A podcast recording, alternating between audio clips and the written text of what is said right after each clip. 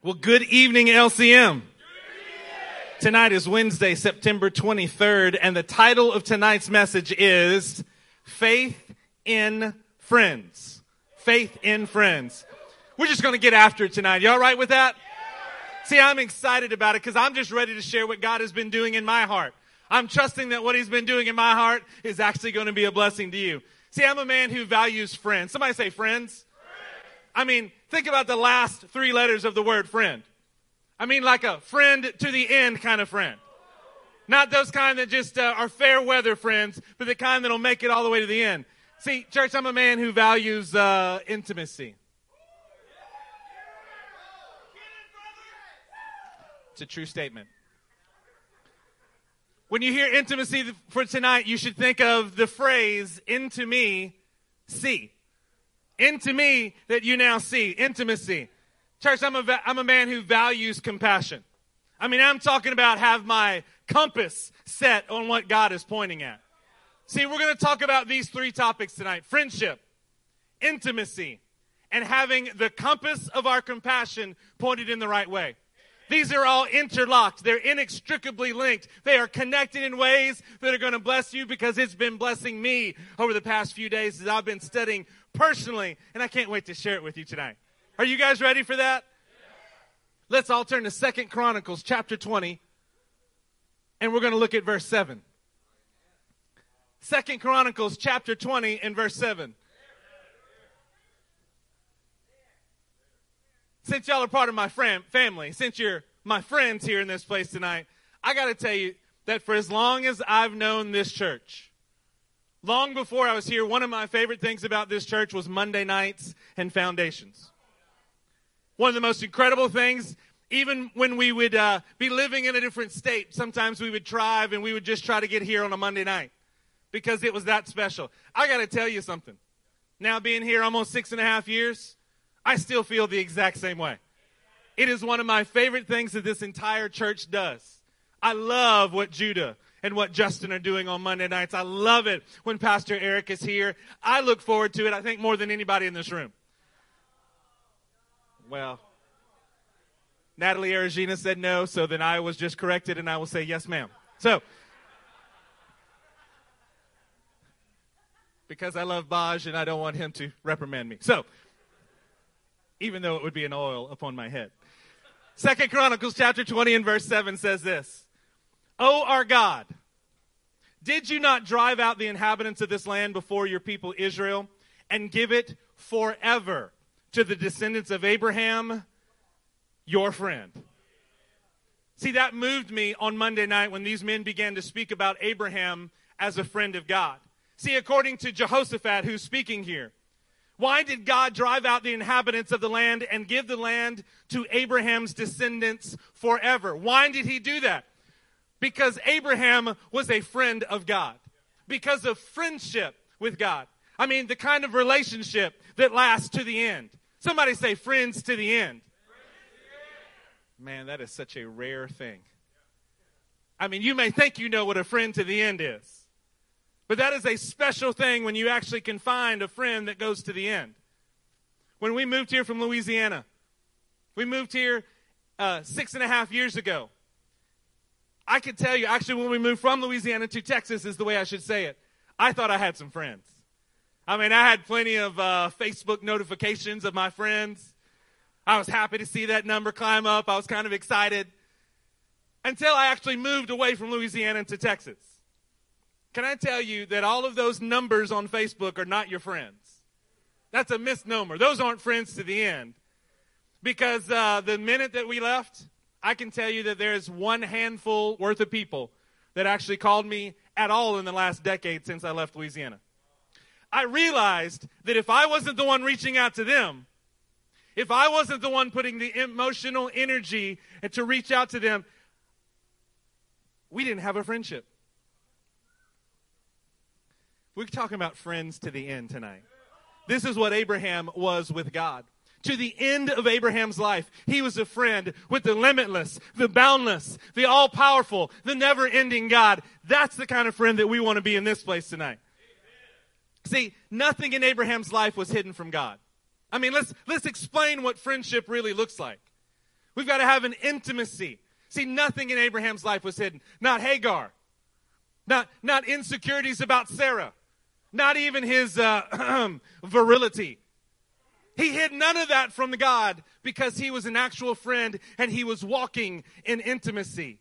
In into me, he could see. See, nothing that was going on, nothing that was going to go on in Sodom and Gomorrah did God keep from Abraham. The scripture actually says, Shall I hide from Abraham what I'm about to do? The scripture shows God asking the question Abraham is my friend. Because he's my friend, am I going to keep anything from him? And the answer is, Of course not. Of course he was going to let him know everything that was going on. Because Gabe, uh, Abraham had an into me see kind of intimacy with God. By the way, Who's the better friend? Was God a better friend to Abraham, or was Abraham a better friend to God? Yeah, was for surely it was God. See, that's why Abraham could point his compass of compassion towards God's direction at all times in his life. At all moments, he was pointed towards what God wanted him to do. Even if he was about to fail, even if he messed up, what he did was he was always trying to please his friend. He was trying to please the one that he had learned intimacy from and was intimate with. He was walking in a way that was completely pointed towards God's direction.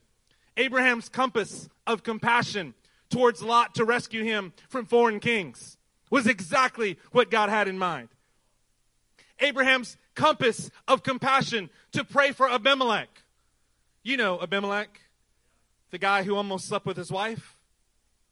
Abraham prayed for him, and God brought restoration to Abimelech's household. That's, you got to have your compass set on God's compassion right there. Abraham, his compass of compassion to not send away Ishmael harshly, it was troubling him. See, all of this was a result of Abraham having his compass set on his friend, on who God was in his life. Turn with me to Isaiah chapter 41 and verse 8. Isaiah 41 8. Say friend when you get there.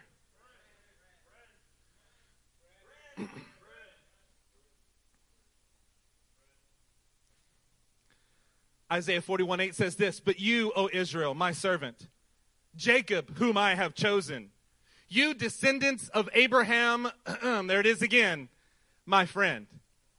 Now, before you get all caught up theologically here, let's just, let's just sit in this for just a second. How would you like to have your name associated with being a friend of God? Not only in the law, but here in the prophets, you see, we're going to call Abraham God's friend. That's what he's identified as. We think about him as many things, as a great man, it's true. Uh, as the father of the faithful, absolutely. What the Word of God over and over classifies him as is a friend of God. Notice the prophet refers to this friendship as the basis of everything that's going on, even in the nation of Israel. Church, this is why Isaiah 51 calls Abraham the rock quarry that every one of us must be cut from. This kind of friend of God is what we are supposed to become. Consider that rock quarry. Look to what it was, and because you need to be hewn and cut from the exact same material. This is not just him a long time ago. This is supposed to be what we're looking at. You must be a friend of God like Abraham. You must be intimate with God like Abraham was. You have to have your compass of compassion set on God just like Abraham did. What takes it out of, uh, it's one thing to celebrate Abraham being a friend of God, isn't it? How does that feel when you have to understand that you must be a friend of God? That you get to be a friend of God. It is an incredible honor. Turn with me to James chapter 2. James chapter 2, and we're going to look at verse 23. Let's keep going under this theme here and understand what the scripture is saying. James 2 23. It's a, it says this, and the scripture was fulfilled that says, Abraham believed God, and it was credited to him as righteousness. There it was, there it is again in the Newer Testament. And he was called God's friend. Throughout the entirety of the canon of Scripture, you're seeing a common theme here. See, Abraham's friendship with God produced actions that displayed faith that proved his friendship. I'm going to let that set in just for a second. Abraham had actions based in faith that proved that he was an actual friend of God. You ever, ha- you ever had somebody who called you a friend that really wasn't?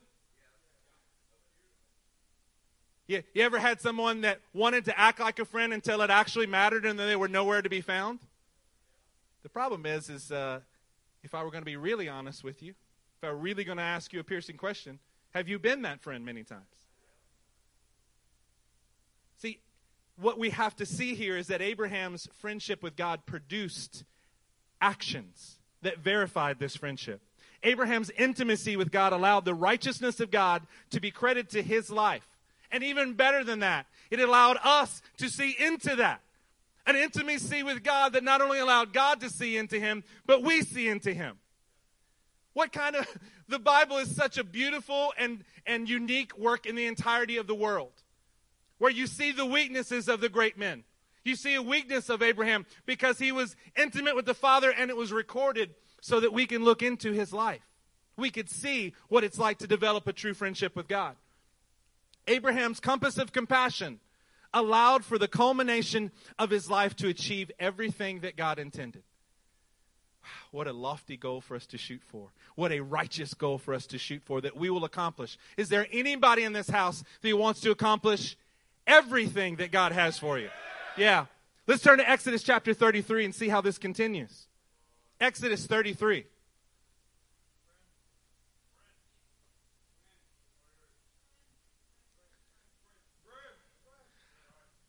I got to be honest with you. It's been a while since I've preached by myself. Do you realize that over 90% of what we teach at this church is team taught in some combination? Oh, well, well over 90%. Boy, that's, that's saying something about the friendships that God is developing here in this place, isn't it? Exodus 33. See, Abraham wasn't the only one, he wasn't alone in this pursuit. Exodus 33 and verse 11. The Lord would speak to Moses. Somebody say, Moses face to face as a man speaks with his friend. Then Moses would return to the camp, but his young aide Joshua, son of Nun, did not leave the tent. I don't know if you recall back in Exodus chapter 3, but Moses was standing before a burning bush that, that was on fire but not being consumed. And God began to speak to him, and he began to explain his weaknesses to this God that was speaking to him from a burning bush. See, but Moses didn't just stay there. He continued to develop his friendship until by the time Exodus 33 is rolling around, we hear that God is speaking with him face to face. That God and Moses are friends, like a friend to the end kind of friend. You want to talk about intimacy? What is it like to speak with God face to face? Wow. What a beautiful friendship and intimacy that's been developed. Moses had his compassion, his compass of compassion so geared towards God that Moses was able to declare to the heavens and to the earth in Deuteronomy 32 of God's greatness, of his power, of his ability to demolish foreign armies and raise up a righteous standard. Come on, that is a beautiful, beautiful principle, but it gets even better. Somebody say it gets better. It gets better. Turn to John 15. Just laying a little groundwork for you because you're my friends. John chapter 15. We're going to start in verse 14. It's one thing for a great man like Abraham, one of the finest men who've ever walked the planet, to be a friend of God. It's another thing for Moses, one of the finest leaders that has ever been, to be considered a friend of God and God would speak with him face to face. But it's something else entirely what the word of the Lord teaches us in John 15 and verse 14. It says this Jesus is speaking. Doesn't get any better than that. Jesus is speaking. It's the final night. He's, he's just had the Last Supper. This is about the time right before he ends up making his journey towards the cross. Can any parents appreciate the last few minutes right before you leave to go somewhere? The instruction that should take place? This is Jesus instructing those that he loves. And look at what he says You are my friends. If you do what I command. Okay. I no longer call you servants because a servant does not know his master's business. Instead, I have called you friends. For everything that I learned from my Father, I've made it known to you. Notice how Jesus is demonstrating friendship here. He's showing what true friendship is about. Maybe you don't really even understand what a good friend looks like. Maybe you've had so many poor examples that you're really not sure. You think you know what I'm talking about, but Jesus is demonstrating it in unequivocal fashion here. He is sharing everything with his disciples. He is sharing everything with them. See, he's calling them friends. And he, then he's making everything about himself, about the kingdom, known to them. Somebody say intimacy. He's letting them see everything. And then he's given them the standard to set their compass of compassion by. Let's talk about what real friendship is for just a minute. Let's talk about what it really looks like. See, if you measured your friendship by how intimate, how transparent you were with them, how many friends do you really have? See, this passage of scripture is immediately following Jesus declaring that he is the vine and they are the branches. That the connectivity that they are supposed to have that is from the idea, from the place of friendship in their life. How's your friendship like with the Lord right now? That, that desire to be completely intimate, to let them see everything. Into me, see, Lord. See me as I am, Lord, with no hindrances, with no barriers, with nothing, with no phrases, with no, with no guards, with nothing before me. Just see me exactly as I am. Well, the Lord sees you as you are. Of course He does. I'm talking about from your end and your willingness to allow that, to want that, to desire that in your life. Jesus is setting this. See, I think that we get so used to have of calling something friendship that not, looks nothing like intimacy, that looks nothing like having your compass of compassion set by it. Let, let me just give you a little secret. If we're going to be friends, then the things that I love, you're going to have to be okay with. And those that I call friends, you're going to need to call friends as well, or we won't be friends. If you say you're my friend and you don't like my wife, I promise you our friendship is done. You're laughing, but I'm being serious with you. If you don't like the fact that Matt and I are ministry partners here, that Eric and I are ministry partners here, if you don't like the fact that Bosch is one of the dearest people that I know in my life, then you and I are not going to have anything to do with each other.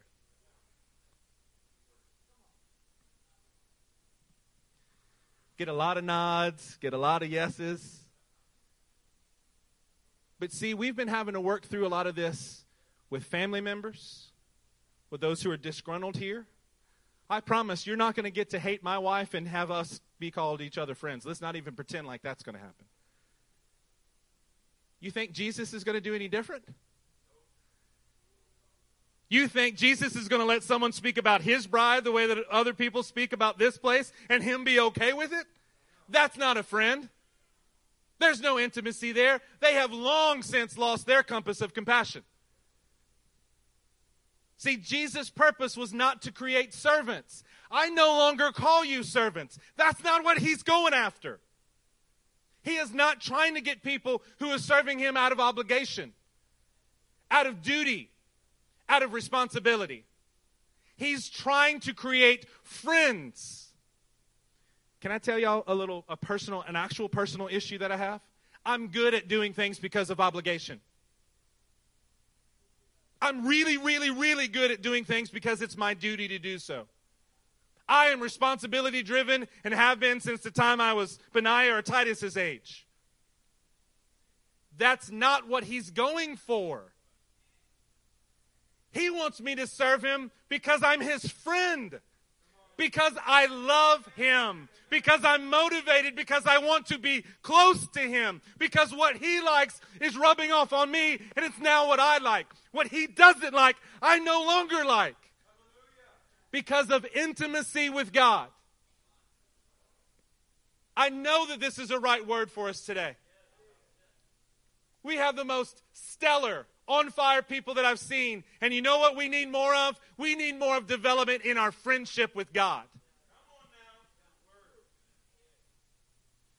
Fine, you have a duty. Fantastic. That makes you sound more like a servant than a friend.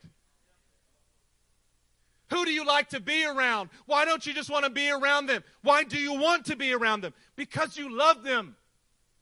You like their personality. You like similar things. You want to get to know them better. It's not a chore for you to go be with them. You're actually trying to get rid of other responsibilities so that you can go be with them.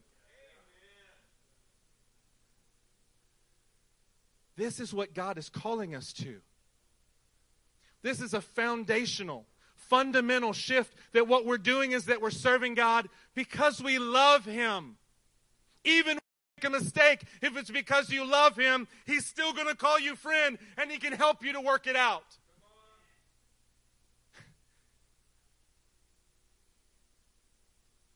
He wants to be your friend. But you are his friend in verse 14 if you do what he commands you.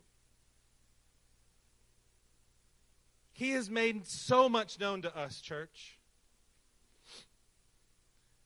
For everything I've learned from my Father, I've made it known to you. I'm just going to give you a quick rundown of the last 24 days in the church. How's that? 24 days. You ready? Making everything that he's learned known to us. That we should have Jehu like momentum in our lives. That, like Abijah, we can lead men to be victorious because they trust in the Lord that like Mahanaim, we cannot have two camps. We must have one camp, one purpose, one direction from the Lord. There's not two ways to go about it. That God has given us a golden goral, a divinely destined allotment that we must fight for. That Asa had 35 years of a great life. Victorious, revival, conquering kind of life. And the last six years of his reign were an eternal embarrassment we learn that we need to teleo. We need to work it all the way to the end. That there's a green light for us to have. That we will have a supernatural response to all the foxes that are around us. We had unanswered questions that became answered questions. That God's inheritance matters more than ours. But He's concerned about ours because we are His inheritance. And we have to go out and become and fight for the spoils that He has already assigned to us that, like Jehoshaphat, we must become oaks of righteousness, not reeds swayed by every wind of change. We have to have a travailing pursuit. You have to remember and hope and be faithful in your actions. That we have to have one heart and one way, where we have echad in our heart and in our direction. That's the last 24 days in this church. we don't get much good stuff around here. That's not including what you found in your own personal study. That's not including nuggets that you're finding from the Lord. That's not including words of prophecy that came to you. Everything that I've learned from my Father, I've made known to you. We are standing in a place where this is reality. It's not hypothetical. It's not a hope that we have. It is actual reality to us. This should help us to set the compass of our compassion on God's divinely destined will in our lives. Let's continue. Let's get deep, deeper into the life of Jesus to see what being a friend to the end, allowing Him to see deeply into our lives, that we can set our compass of compassion as He did. Let's all turn to Matthew chapter 9.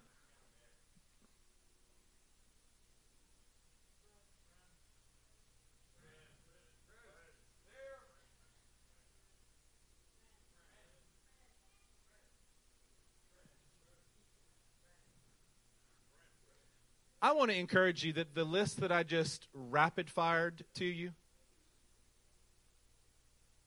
if any one of those you are not familiar with, look at what God is giving you. Look at what God is making known to you. Look at what He is presenting to you in a beautiful fashion. Let's look at Matthew 9 and verse 36. It says this When He saw the crowds, Jesus had compassion on them because they were harassed and helpless, like sheep without a shepherd. I have a slide for you that I want you to take a look at. The word for compassion here is splachnizomai.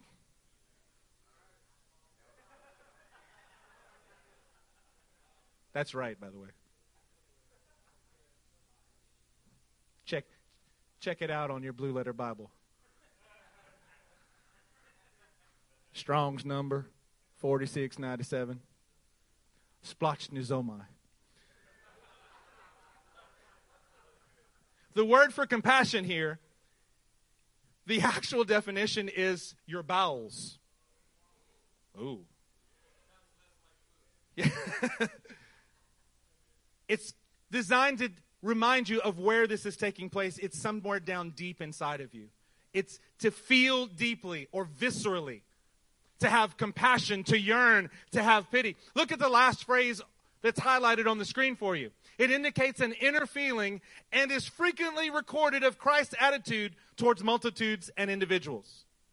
Frequently, Jesus Christ was moved with compassion. He was moved deeply for the people that he was seeing. And this is what's taking place here in Matthew chapter 9. I've got another slide for you that shows how each translation of this word in the Newer Testament is. And you can see that it's a unified theme compassion, pity, he took pity, filled with compassion. His heart went out. Okay, this is from the NIV. Let's go back to verse 36 so that we can not lose the context here. When he saw the crowds, he had compassion on them because they were harassed and they were helpless, like sheep without a shepherd. See, Jesus is showing actual, real friendship here because he is moved deeply. He is showing compassion for those who are around him. By the way, a secondary definition of the word, like sheep without a shepherd, a secondary definition for shepherd is the concept of a friend. These were sheep that didn't have any real friends. They weren't friends with God and they weren't friends with each other. They had no intimacy going on in their life. They had nothing to set the compass of their compassion towards. See, it's not just enough that you have compassion. The reason that I've made compassion third on the list is because if you focus on that, you'll get everything else out of order.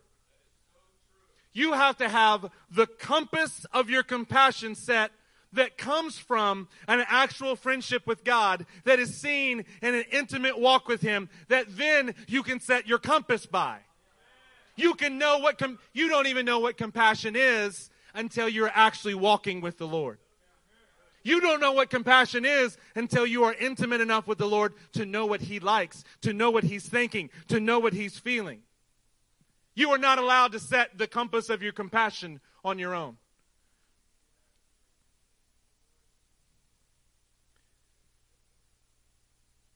James 1 talks about that every good and perfect gift comes down from the Father of lights above. I've got to tell you something that your friendship with God should be the exact kind of same thing that you learned in marriage teaching on love flowing down. Your friendship must flow from Him, and then it sets everything else about you. Have you thought about just being a friend of God? Letting that kind of a relationship this is not your college buddy kind of thing. This is not a friend of a friend kind of thing. It's you being a friend of God. See, Jesus is setting the perfect example of friendship. Because you're going to see what he does with this compassion in just a second. Don't look ahead. seriously, don't look ahead because I want you to I want you to be thinking through this with me. Jesus is setting the perfect example of friendship, of intimacy, and setting his compass of compassion rightly. See, he said it rightly because it was derived from a true friendship, a true intimacy with God. And what did he see?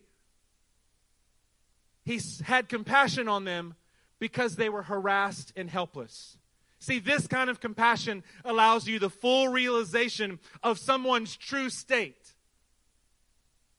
You're not just feeling sorry for them, you actually seek and can assess their true state. They were harassed and helpless. And you even know the result, what it is a result of. This was a result of a lack of discipleship, a lack of friendship. No shepherds there, no friends to the end to help them get beyond what they can get on their own. And look at what Jesus' response was in verse 37. Then he said to his disciples, The harvest is plentiful, but the workers are few. Ask the Lord of the harvest, therefore, to send out workers into the field. Would that have been the first thing that you would have done for harassed and helpless people? Our world, they would have started a can drive. Let's start a GoFundMe account because surely that's what they need would be more money. Jesus says they don't need any of that. What they need are men.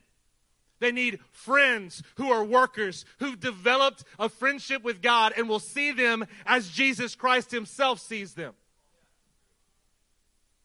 The harvest is plentiful, but men like that, actual friends, that's very few and far in between. Jesus' desire was to develop friends that are sent out into the plentiful harvest because they have a friendship. They've developed intimacy. They know and they have their compassion set by the compass of God's word and is derived from their relationship with Him. And their entire work product is derived from their love of God. Can you say that the entire work product of your life is driven because of your friendship with God? I want it to be. What the Lord has been dealing with me for days on is uh, that He wants to have a closer, more intimate relationship with me, that I've got to develop my friendship with Him. I am the worker that's set up to do it by duty. That's what, that's what I am in and of myself. I'm trying to be intimate with you right now and say that that is a real issue in my life. And I'm crying out to God, teach me how to be intimate with you, Lord. Show me how you do it because I don't know how to do it. I'm doing it as much as I know how, but I want to be more intimate with you. I want to have a closer friendship. I want everything that I do to be driven because of my love for you. See, the patriarchs, they were shepherds, but they were men who were friends with God. David was the shepherd. He was a man who was intimate with God the prophets, many of whom were shepherds, but all of whom had their compass of compassion set by God. Let me read this to you from Jeremiah 3, verse 15. It says, Then I will give you shepherds. I will give you friends after God's own heart who will lead you with knowledge and understanding. I will give you men. I will give you friends who have intimacy with God and they know his heart. They know everything that He is giving them. They are receiving it. And they're going to lead you with the compass of compassion that's established in knowledge and understanding of the heavenly realm. God's heart and His friendship is seen to the end. Can somebody say amen? amen. Revelation chapter 7, I'm just going to quote this to you as well, verse 17. For the Lamb at the center of the throne will be their shepherd. The Lamb at the center of the throne. This concept of developing a friendship with God is seen all the way through the end. He will lead them to springs of living water. Well, that sounds exactly like what a shepherd does for us. And God will wipe away every tear from their eye. So the lamb seated on the center of the throne is going to be their friend. He's going to be their shepherd. He's going to lead them to springs of intimacy, and He's going to set the compass of compassion by wiping away every tear from their eye. Church, this is the direction. This is what God is beckoning to us. And it goes all the way through the book of Revelation. But right now, I want everybody to turn to Matthew chapter 14.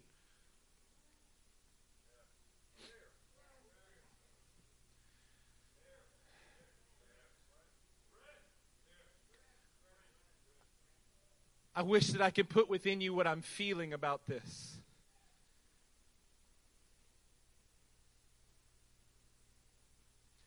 my weaknesses for so long, I've gotten promoted over in every job that I've ever been in. I've gotten the favor of people around me because I work hard. And I have in every job that I've ever been in. Can I tell you what a revelation it is for me to just want to do something because it pleases Him and no other reason?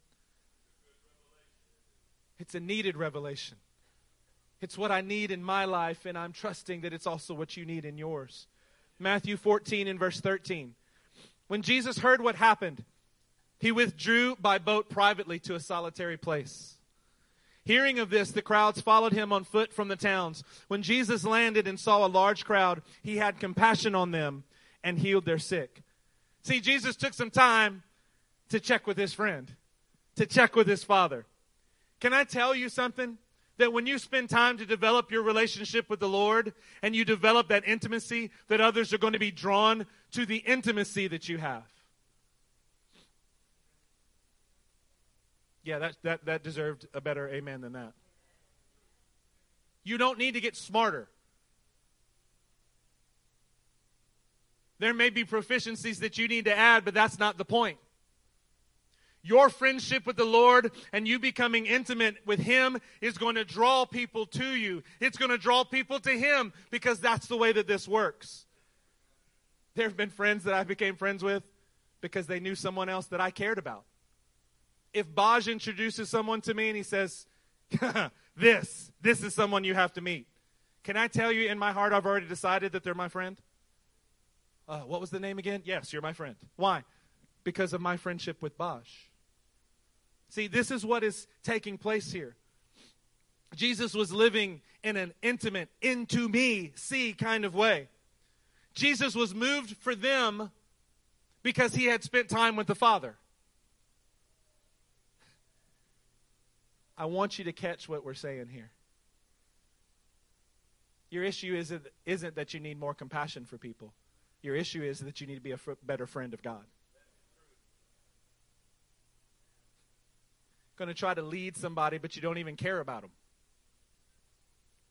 Going to try to work with somebody, and you have no desire to even know what's going on in them. See, you need better friendship with God. You need more intimacy with Him, and it will rightly direct your compass of compassion. The compass of compassion that Jesus displays is always the result of time with the Father. We've said it for many years here. It's easy to get into a habit of thinking and becoming more compassionate than God. And here's what we mean by that phrase that you have not developed your friendship, that you're not being intimate with God, and you're determining what compassion is in isolation from those two factors. You keep running back to help that family member who shouldn't be helped because they hate God. You, you keep doing things because you've decided in your own compass that it's the right form of compassion. See, God can help us with all of these areas tonight. Compass of compassion is the fruit of intimacy. Let's turn to Mark chapter 9 together. See, without true intimacy, your compass isn't rightly dialed in. You're not actually finding the direction that you're supposed to. It's not aligned rightly. It's not fit rightly. It's not filtered rightly. But this process will help us. Take a look at Mark chapter 9 and let's look at verse 22.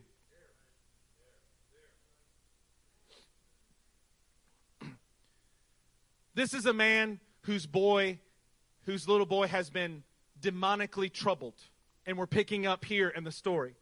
It has often thrown him into the fire or water to kill him. The man is speaking with Jesus, saying, But if you can do anything, take pity, have compassion on us, and help us. If you can, said Jesus, if you can, Everything is possible for him who believes. Immediately the boy's father exclaimed, I do believe. Help me overcome my unbelief. Where we're entering this story is this man does not yet have a friendship with Jesus. Hey, I heard that you might be able to do something on my behalf. I'm not quite sure. I don't really know you. If you're willing to do something, then maybe can you help us? Could you, could you let your compass of compassion be 20, pointed towards us? If you can. Do you hear how Jesus responds? I love that. When you're saying, if you can, Lord, that's a sign of a lack of friendship.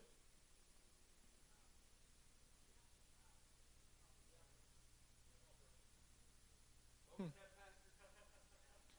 If you're saying, if you can, Lord, you are demonstrating a sign of lack of friendship, of a lack of intimacy with the Lord.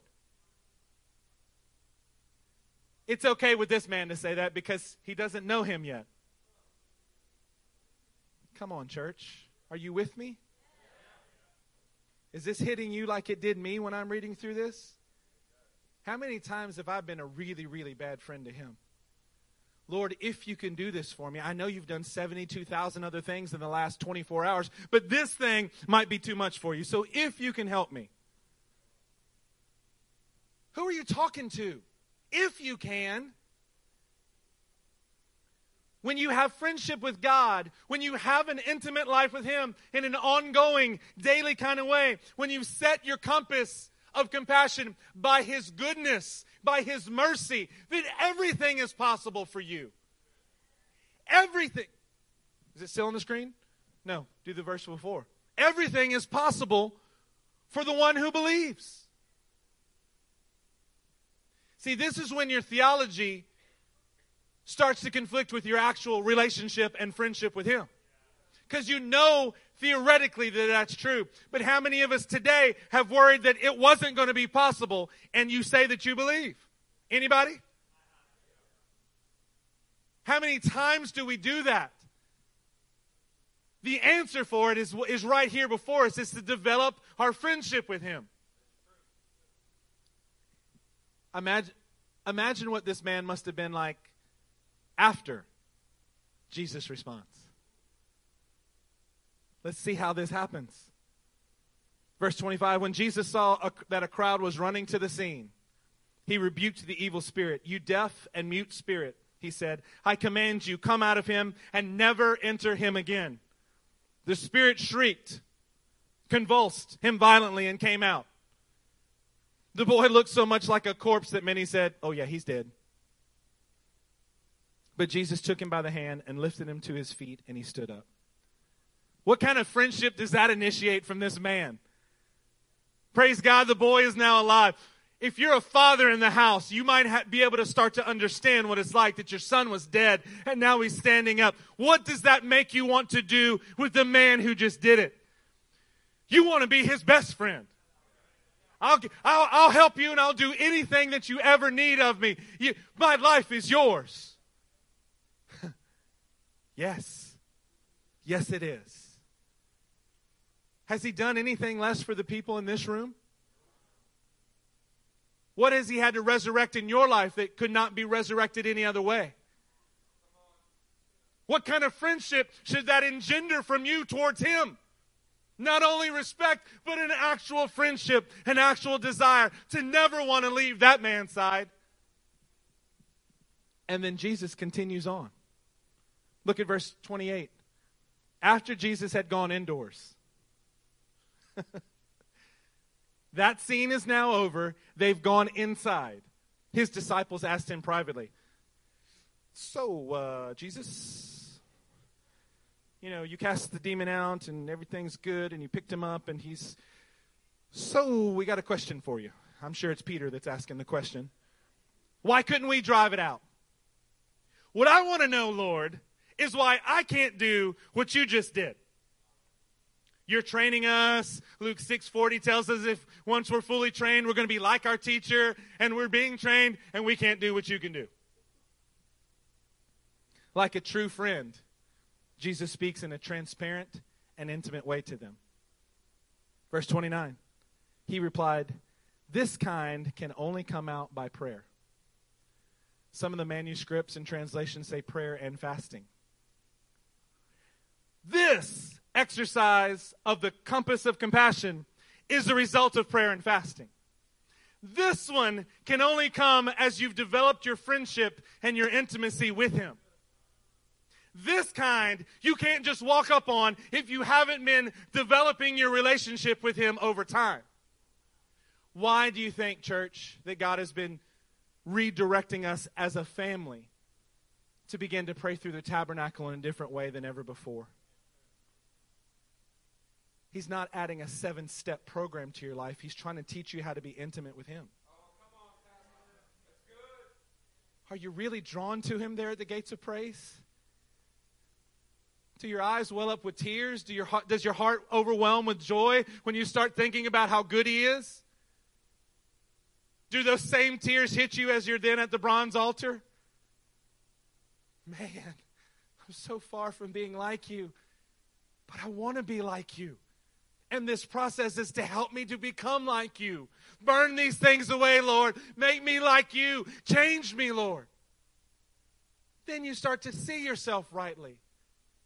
Then His Spirit is leading you. His Word is directing you. And you're not just guessing. You're not just trying to set your own compass of compassion. You've dialed in the heavens and it sends angelic power to the earth to change it. And then then you're standing before Him. There's a closeness that's there. The things that you can only imagine before, you're sensing before His presence. Don't tell me that God is not trying to make better friends of us in this house. He's showing us how to do it. He's showing us how to walk in intimacy. He's showing us how to set our compass of compassion to be right on point with what He wants. He's showing us how. The point in this passage is that the only, it only happens as a result of a growing friendship, of a growing intimacy that's completely unhindered and transparent in every way. Let's turn to Matthew chapter 20.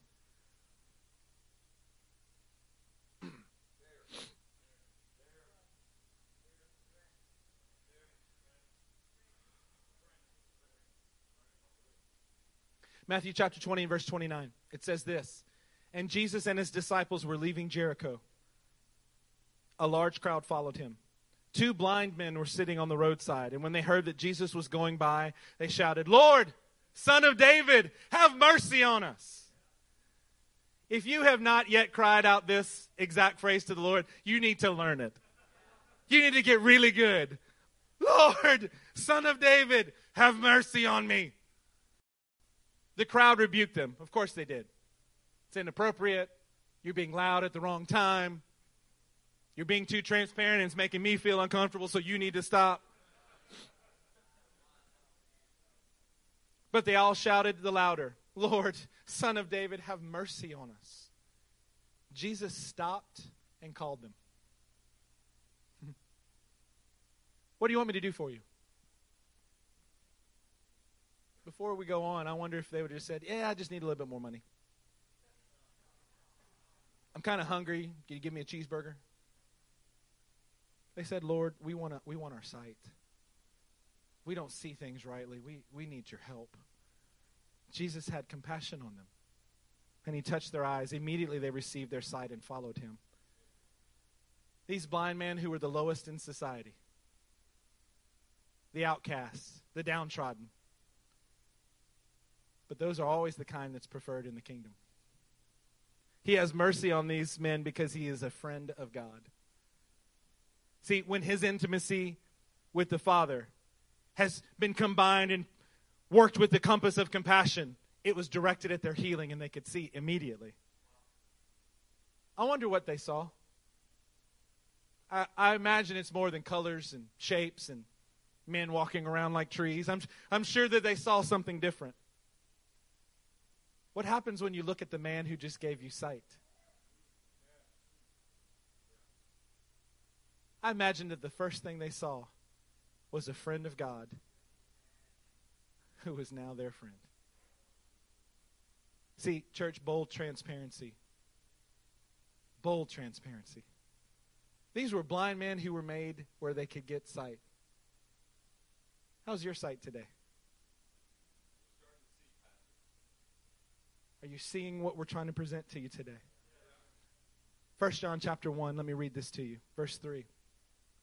We proclaim to you what we have seen and heard, so that you also may have fellowship or friendship with us. And our fellowship, our friendship is with the Father and with His Son, Jesus Christ. We write this to you to make our joy complete. The Apostle John is writing here. I'm going to tell you everything that I've seen and heard. Why? Because there's a friendship that's on the line. And if we're friends, it's because that you're a friend with Him. The friendship that they're encouraging is first of all directed at the Father and with His Son, Jesus Christ, in verse 3. Listen to this admonition, this encouragement, these life filled words. We are going to tell you everything that we've seen and heard. We're going to let you know about our friendship, about our intimacy, about the compass of compassion. See, this is not a friend of a friend kind of moment. These are not the ones who are just benefiting from the scraps that's being cast aside by someone else's relationship. LCM, what we need is to have each one of us to have such a friendship with God that it produces a real friendship with each other. This is what this passage is teaching us. That not one of us are actually just riding on someone else's good friendship. That you're not waiting on someone else to call you. That you're not waiting on someone else to have a word for you. But you are such a friend with God, intimate with Him, that you can set your compass and achieve and help others achieve what God has for them. Let's turn to Matthew chapter 15. We are working towards our closing.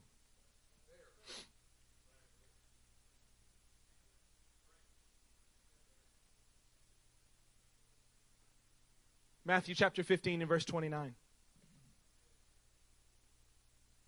It says this Jesus left there and went along the Sea of Galilee. Then he went up on a mountainside and sat down. Jesus went up on a mountainside. He sat down as a true friend of God, truly intimate with the Father. Are you looking, do you look forward to in your day just getting a few minutes just to sit down and, and be with the Lord? Just to go, okay, Lord, I'm going to answer any phone call that comes, yes, but I'm just going to get away for a few minutes because I just want to hang out with you. I just want to check and see what you want me to do. I, I, know I talked to you a little bit earlier today, but I can't help it. I want to call you again. I want to talk to you again. I want to, I want to find that intimacy with you again. I need you to direct something else in my life. Here I am again, Lord. Man, I could see Jesus sitting down with that kind of attitude. Any spare moment in perfect communion, in perfect friendship with the Lord. Look what happens next. Great crowds came to him. Somebody say, great crowds. Great crowds. Here are the great crowds the lame, the blind, the crippled, the mute, and many others, and laid them at his feet. This is like an LCM service. Look, Pastor, look what we found on the side of the road. Here. Amen. Let's pray for him. That'd be awesome. It's okay. I'm a friend of God. I've been intimate with the Lord. I, am ready for this. I've got my compass set rightly towards compassion. Jesus has all of the outcasts. They're like, okay, here you go. Do something with that. Look at the next phrase. And he healed them. Come on, that's awesome. That friendship with the Lord, that intimacy allowed him to rightly do this. These people who were harassed and helpless, like sheep without a shepherd, they started off not having a friendship with the Savior, but Jesus has set his compassion, his compass on them so that they might be able to walk with him. Look at verse 31. The people were amazed when they saw the mute speaking, the crippled made well, the lame walking, and the blind seeing. And they praised the God of Israel. Man, to, a praise and worship service breaks out. Of course it would. The lame are walking, the blind are seeing. This is incredible. See, I'm not sure of their friendship status with the Lord before, but I know that there's a revival happening right here in this chapter. There's something that is beginning to happen inside of people's hearts. Jesus called his disciples to him in verse 32 and said, I have compassion. Wait, wait, wait, wait, wait, wait, wait. You've just healed everybody. You, you've just done all these great things, and now you're going to have compassion? Well, what was that? I don't know, but he's saying, now, listen to me, I have compassion. There's something that's moving on the inside of me. for these people. They've already been with me three days. Three days. Like a weekend conference or something. It was incredible. They've been with me three days and have had nothing to eat. I do not want to send them away hungry or they may collapse on the way. I want you to get this in our final few moments together. Jesus has just healed people nonstop for three days in a row. Would you want to leave if they're healing people and you have an infirmity? No. I'll, no, I'll skip, I'll skip the meal. He's moved with compassion. See, because of his friendship and intimacy with the Father, healing wasn't even the main point.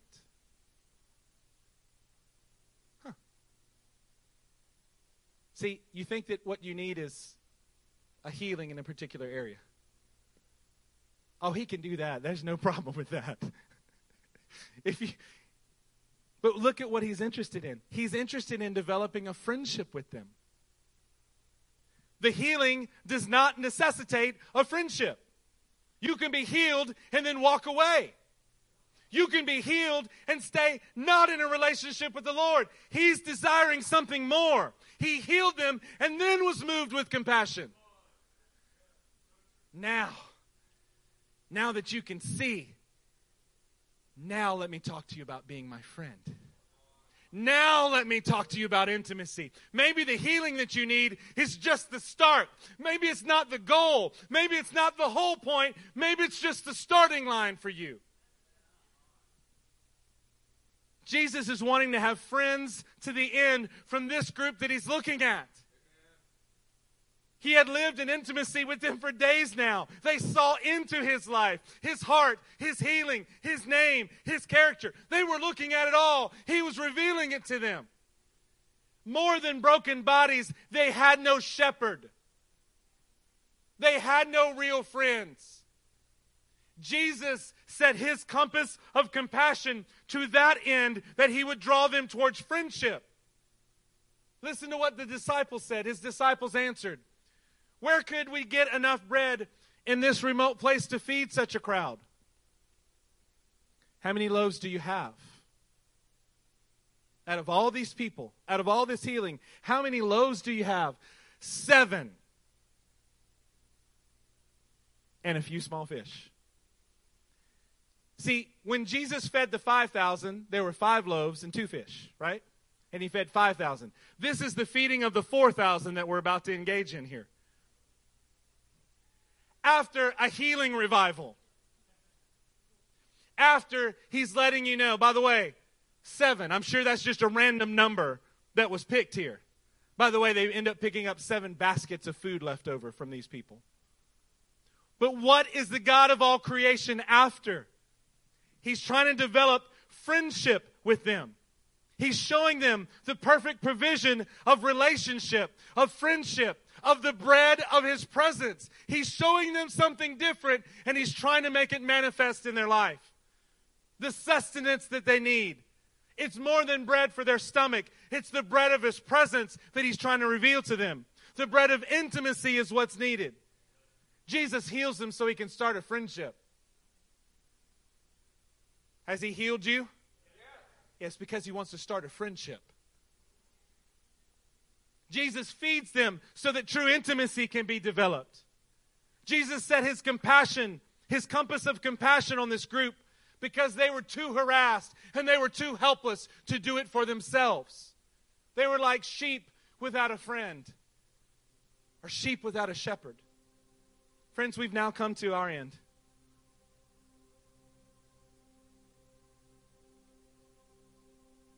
His desire for this group in this room is the same of what we just read at the feeding of the 4,000. Whatever you need to have happen in your life, I can promise you that that's not the end goal. The healing that you need, the encouragement that you need. What you need is to have friendship with Him, and that's what He's trying to draw you to. An intimacy that allows you to want Him to see into you. That begins to develop with the brotherhood around you that other people can see into you. Why? Because you have a friendship with God and it allows the intimacy with Him. To have your compass of your compassion set not out of obligation, but out of true love with your relationship with Him.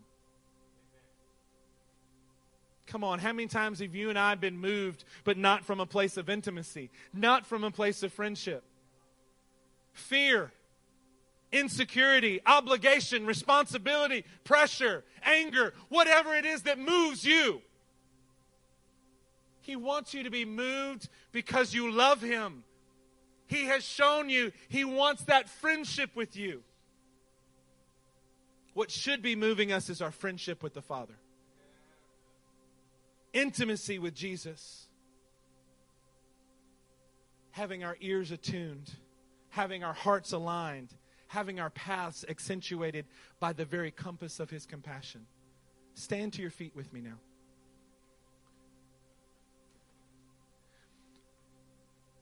At this altar tonight,